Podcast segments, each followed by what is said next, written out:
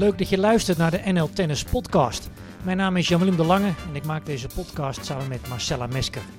Een bijzondere gast schuift aan in deze aflevering. Het is de Nederlandse tennisman van het moment. De speler die met een katapult de top 100 is binnengesprongen deze week. En dat allemaal vanwege zijn sterke optreden op de US Open. Ik heb het uiteraard over Botik van de Zandschulp. Ik sprak hem eerder deze week in Uruguay, waar het Nederlands Davis Cup team voor het eerst in anderhalf jaar een duel speelt. Met Van de Zandschulp als kersverse kopman. Een gesprek over mentale groei, fysieke groei, maar ook een inkijkje in de persoon Botik. De man wiens leven deze zomer een speciale afslag heeft genomen. We gaan snel naar het gesprek. Veel plezier met luisteren. We zitten nu uh, pakweg een, week na jouw uh, kwartfinale op, uh, op de US Open. Van New York naar huis en, en nu alweer in, in Uruguay voor de Davis Cup. Hoe groot is voor jou de overgang naar, naar die mega-ervaring spelen op Arthur Ashe in de kwartfinales? Uh, ja, ik moet zeggen dat het voor mij nog steeds niet echt te besef is. Uh, ja, wat ik daar gepresteerd heb en ja, hoe het daar geweest is eigenlijk. Uh, de hele ervaring ook. Um, ja, dan kom je nu ineens in een hele andere setting, uh, ander land, andere baansoort, andere omstandigheden. Um, en je speelt in teamverband. Dus voor mij is zeker een hele omschakeling ineens. Terwijl je nog midden eigenlijk in het, in het verwerken zit, een dramatisch woord, maar er is natuurlijk veel gebeurd. Ja, zeker. Er is veel veranderd. Uh, omhoog geschoten op de wereldranglijst.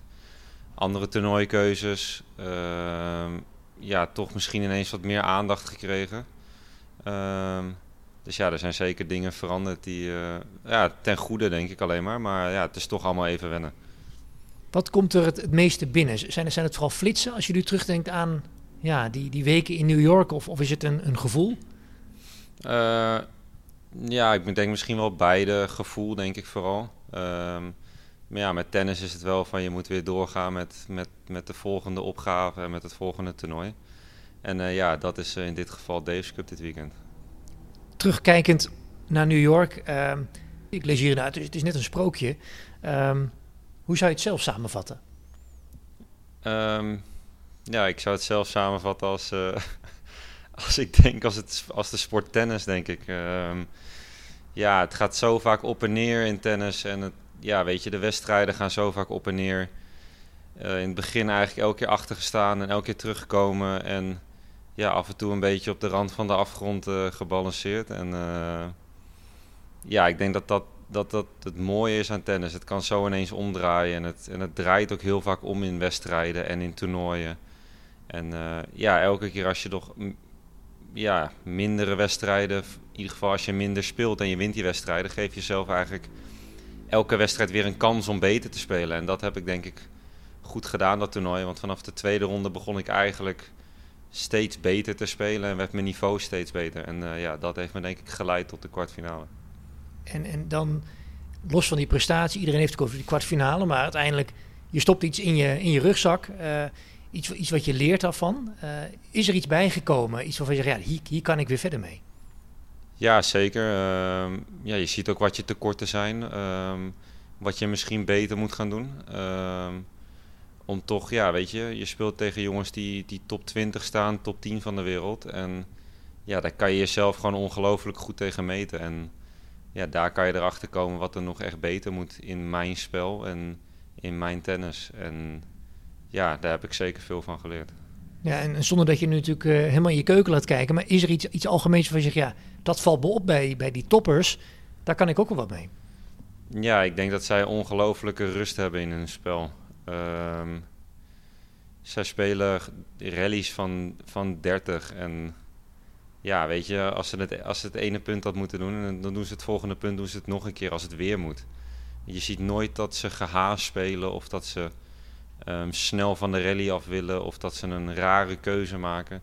Ze stralen zo'n ongelofelijke rust uit. Um, en ik denk dat dat mij heel erg kan helpen. En daarmee zeg je ook indirect, in het verleden heb jij dat zelf niet altijd gehad. Nee, klopt. Klopt, helemaal mee eens.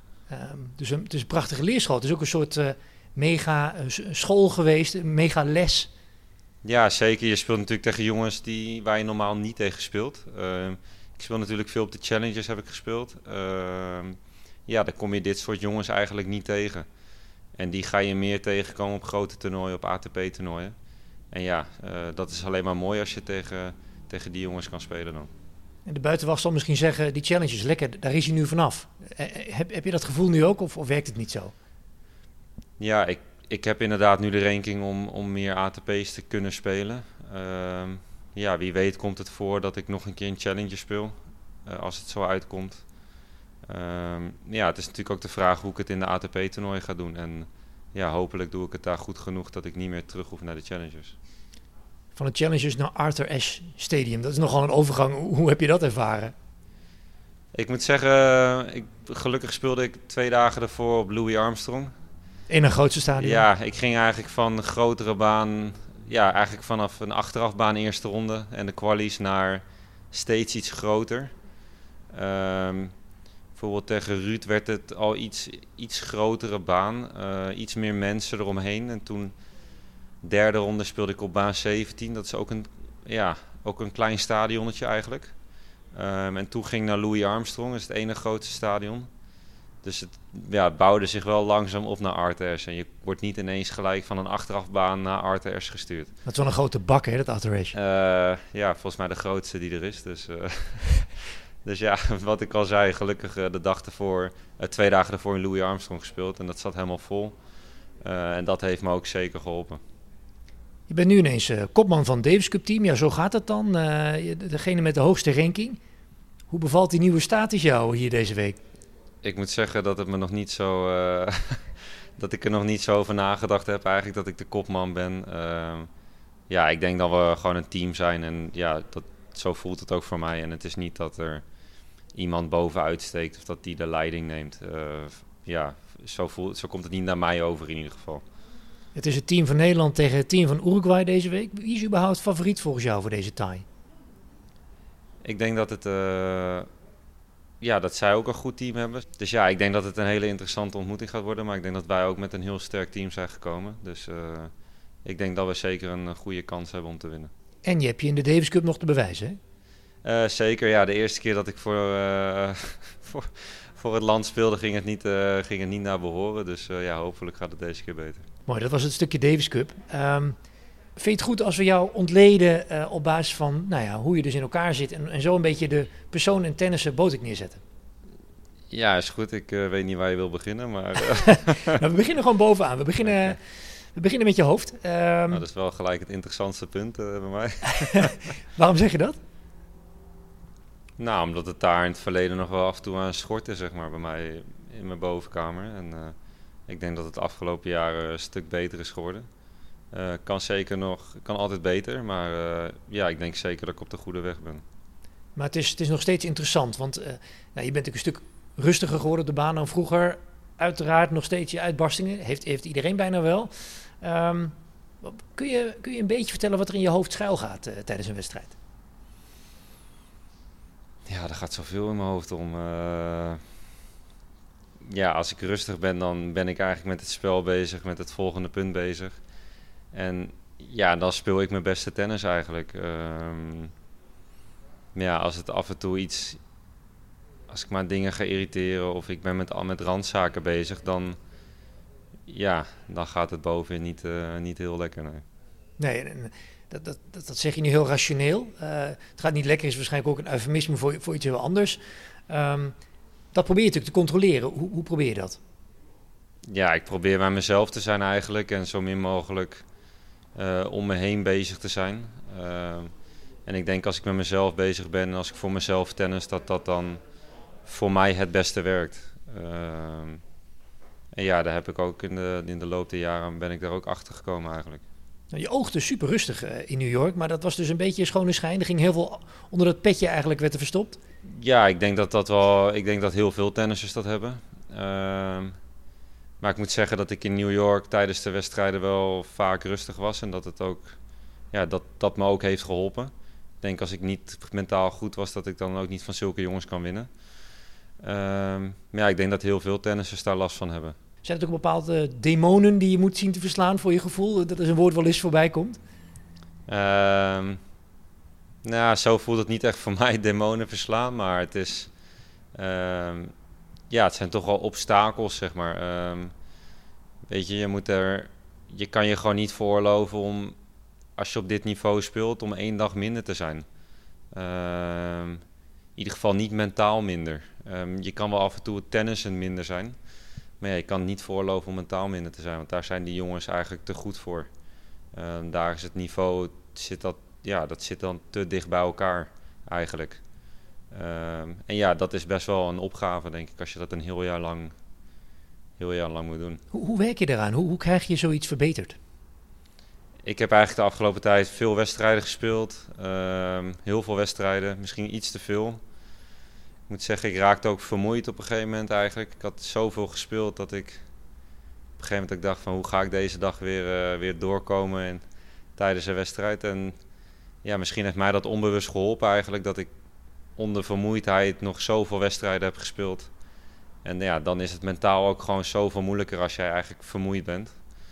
Dan ben je in gehard eigenlijk. Ja, ehm, dus ja, voor mij heeft dat denk ik veel geholpen. We hadden het al even over je lichaam. We begonnen bij je hoofd. Ik ga nog even door met je ogen. Ehm, daar anticipeer je mee uh, natuurlijk. En daar lees je het spel mee. Ja. Er wordt wel gezegd dat je hele goede ogen hebt. Is dat ook een kwaliteit die je kent van jezelf? Ehm, ja, ik moet zeggen, ik, kan het, ik, ik, zie, ik lees het spel wel goed, denk ik. En ja, ik zie het ook allemaal best goed aankomen. Uh, het is nooit het gevoel, het is nooit echt dat ik het gevoel heb van oh, ik ben te laat of iets. Um, ja, dus ik denk dat me dat zeker helpt. En het gaat op zo'n snelheid. Ik denk dat je wel goede ogen moet hebben om, het, ja, om dit spel op zo'n hoog niveau te kunnen spelen. Maar ja, ook dat je goed kan uitkomen met, met bewegen. En uh, ja, dat het ook niet heel veel kracht kost, denk ik, om te bewegen. Uh, efficiënt? Ja, ik denk dat ik efficiënt beweeg. Ja. Is, is dat die hoge bewegingsintelligentie waar Michiel Schapers het bijvoorbeeld over heeft? Ik, ik weet niet wat hij gezegd heeft. Nou, die, die, die, die heeft dat genoemd, dat jij uh, ja, bewegingsintelligent bent, om het zo maar te zeggen. Snap je wat hij daarmee bedoelt? Dat je ja, eigenlijk het al heel snel ziet en niet onnodige energie verspilt uh, daarin. Nee, ik, ja, ik snap wat hij bedoelt. Ik denk dat dat ja, voor mij, ja, gelukkig heb ik dat. En ja, voor mij helpt het heel erg. En ik moet zeggen, ja, als je rallies van 30 speelt, ja, tuurlijk, het is vermoeiend, maar Um, ik heb het gevoel dat ik het de rally daarna dan weer kan doen eigenlijk. Um, en ja, ik moet zeggen dat ik fysiek eigenlijk heel erg goed was uh, in New York. Um, terwijl ik, ondanks dat ik heel erg veel potten heb gespeeld en heel erg veel, veel uren op de baan heb gestaan. En dan, dan nog iets lager, naar, naar je schouders en naar je armen. Je hebt een mega versnelling in huis, uh, heel veel kracht ook. Is dat altijd zo geweest? Ja, ik denk dat ik altijd wel makkelijk heb geslagen. Uh, misschien is het in de loop der jaren iets, iets, nog iets sneller geworden of iets krachtiger geworden. Ja, je ontwikkelt natuurlijk ook als. Ja, je, je, je ontwikkelt natuurlijk lichamelijk. Uh, je wordt iets sterker, iets groter. Uh, maar ja, ik heb het denk ik wel al lange tijd, ja. Ja, en, en, en van wie heb jij die kracht? Of is het gewoon een resultaat van eh, hard werken? Ehm, nou, ik moet even terugdenken in de familie, maar uh, nee, ja, van mezelf. Ik weet het niet, uh, niet van wie ik het zou kunnen hebben. Uh, ik zit niet veel uren in de fitness voor mijn bovenlichaam, wel voor mijn benen, bijvoorbeeld ook wel voor mijn schouders, maar niet, niet echt voor de rest. Ehm, maar ja, ik denk ook dat training er zeker mee te maken heeft. En, en, hoe leer je het doseren met die kracht? Want het is deels die kracht, deels ook het, het, het geduld, hè? hoe moeilijk is om dat, dat goed te doseren. Eh, in Parijs bijvoorbeeld hoorde ik je zeggen, ja, dat spelen op gravel, af en toe moet ik gewoon uh, dat geduld uh, opbrengen. En heb ik niet altijd gedaan. Ja, ik denk dat dat uh, niet alleen fysiek is, maar ook mentaal. Um, ja, je moet fysiek ook fit genoeg zijn om dat op te kunnen brengen eigenlijk, om niet te gehaast te spelen.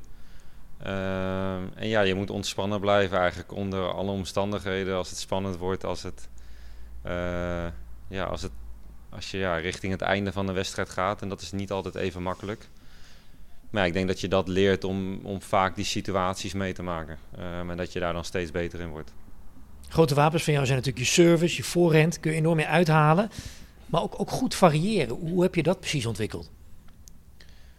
Um, ja, dat leer je eigenlijk in de loop, loop der tijd. En ja, je ziet als je wedstrijden verliest, dan weet je... Ja, ik denk eigenlijk door wedstrijden te verliezen leer je dat ook. Uh, want je weet waar je dan tekort komt en ja, wat er beter moet. En ja, daar ga je dan aan werken. Zijn het ook altijd wapens van jou geweest? Nee, niet altijd. Uh, ik kan me nog herinneren dat vroeger mijn backhand eigenlijk beter was dan mijn voorhand. Um, en dat ik vroeger niet, uh, niet veel gratis punten kreeg met mijn service. Maar ja, um, op een gegeven moment word je iets langer, iets groter. Um, en ja, dan komt het misschien ook een beetje vanzelf. Niet een bepaalde coach die jou bijvoorbeeld een goede service heeft opgeleverd. Dat is gewoon langzaam zo gegroeid? Uh, ik denk dat het langzaam gegroeid is, ja.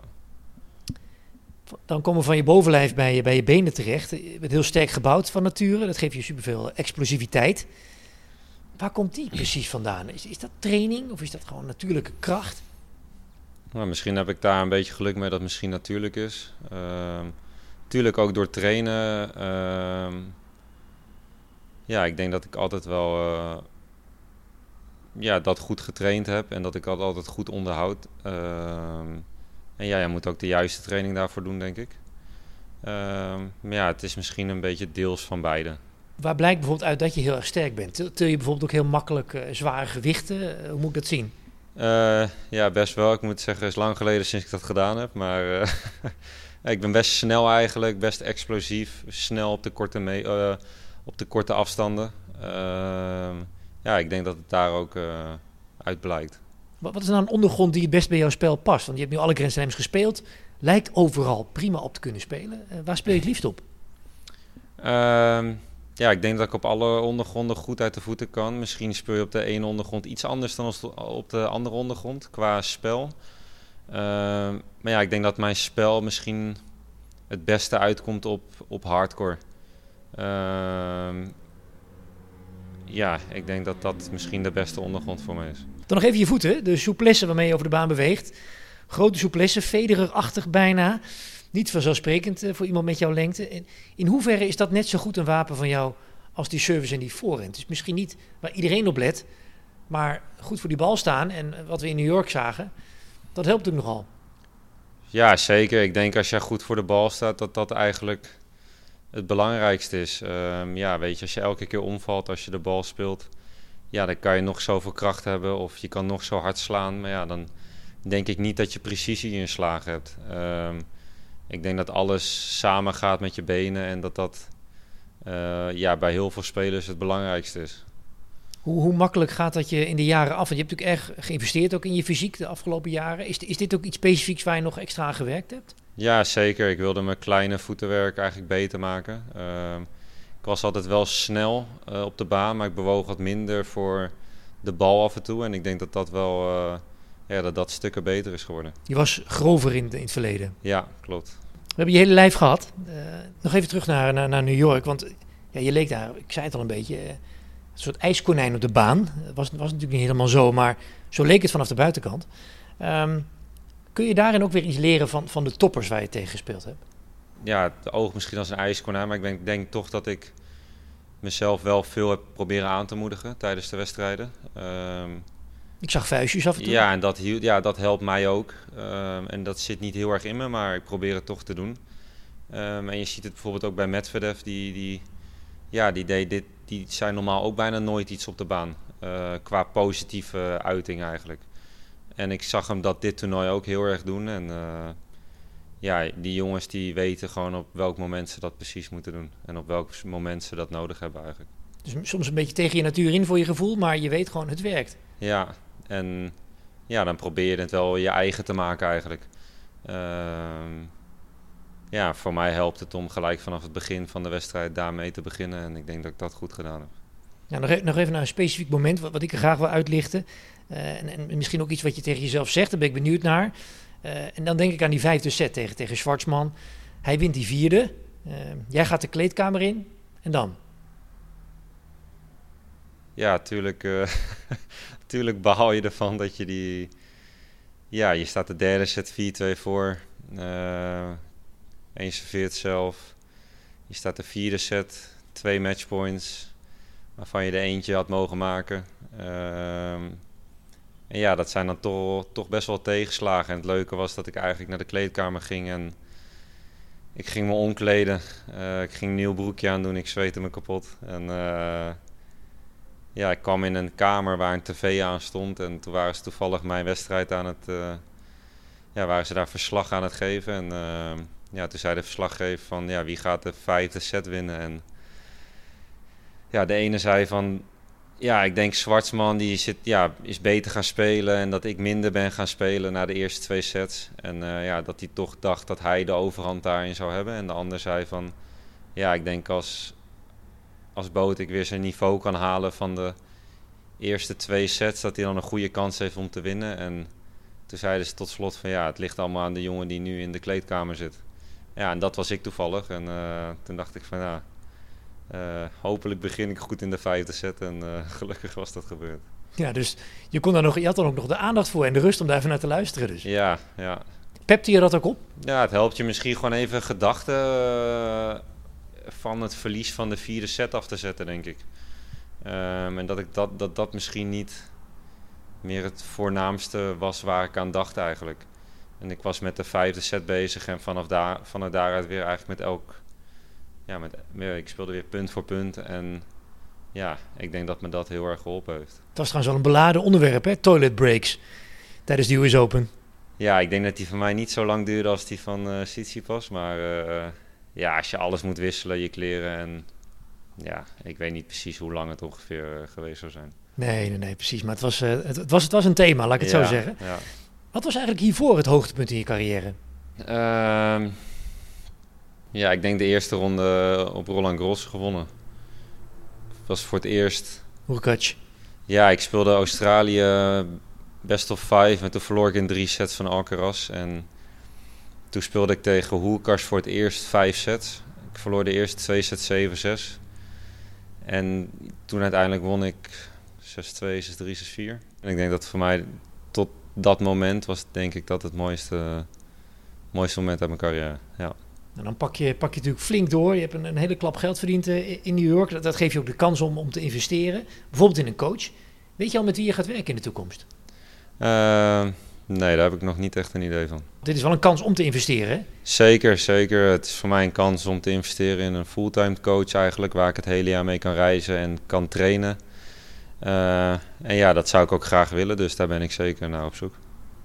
Wat zoek jij nou in een coach? Ik zoek vooral iemand die eigenlijk, ja, waar ik een goed gevoel bij heb en waar ik vertrouwen in heb.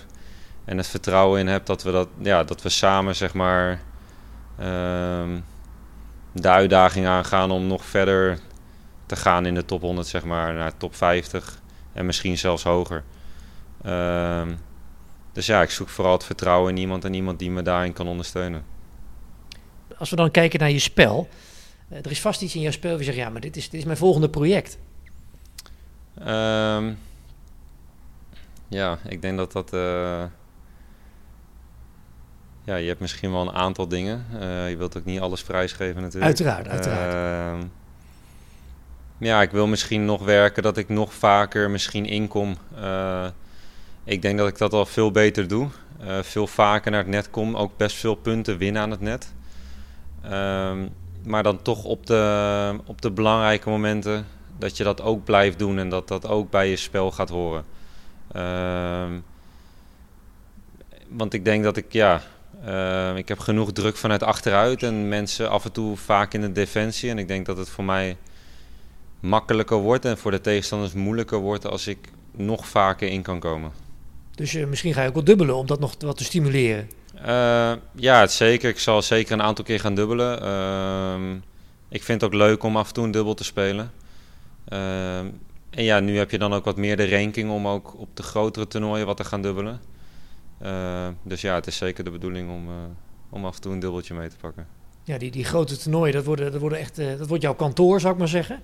Dan kom je in die kleedkamers. Ehm, daar ben je nu natuurlijk ook geweest. Je zit daar tussen de, tussen de toppers. Um, hoe reageren jouw uh, collega's op jouw succes? Ja, in het begin van het toernooi kennen ze je natuurlijk niet echt. En dan op een gegeven moment ga je wat wedstrijden winnen. En ja, dan won je van Zwartsman. En dan krijg je wel felicitaties van, van andere jongens die het bijvoorbeeld gezien hebben. Of die, uh, ja, die zelf ook nog in het toernooi zitten. Dus dat is altijd wel leuk om, uh, om te zien. Zitten daar nog mooie namen bij? Uh, ja, bijvoorbeeld Medvedev kwam naar me toe toen ik van Zwartsman won. Uh, die feliciteerde me. Uh, ja, Alcaraz ook bijvoorbeeld. Die, heb ik vroeger ook, ja, heb ik natuurlijk tegen gespeeld in Australië. En we hebben ook, ook een aantal keer dezelfde toernooi gespeeld. dus ja, toch best wel best goede namen, denk ik. Waar kijk je het meest naar uit? Nu, nu je ja, je schema anders kunt in, indelen, je leven gaat ongetwijfeld een beetje veranderen. Wat is iets waar je het meest naar uitkijkt? Ja, toernooien op de mooie. Ja, het zijn toch allemaal mooie toernooien, denk ik, de grotere toernooien. Ehm, en ja, kijk er naar uit om eigenlijk weer tegen jongens van dat niveau te spelen. En dan uh, ja, kan ik zien of dat ik, uh, dat ik mezelf verbeterd heb, ja of nee. Ehm, en ja, daar kijk ik zeker naar uit. Heb je ooit met, met meer zelfvertrouwen op de baan gestaan dan dit moment? Ehm, nee, niet dan op dit moment. Nee. Ik wens je super veel succes met je volgende stappen. En voor nu uh, succes in Uruguay en uh, succes met uh, de rest van het seizoen. Super, dankjewel.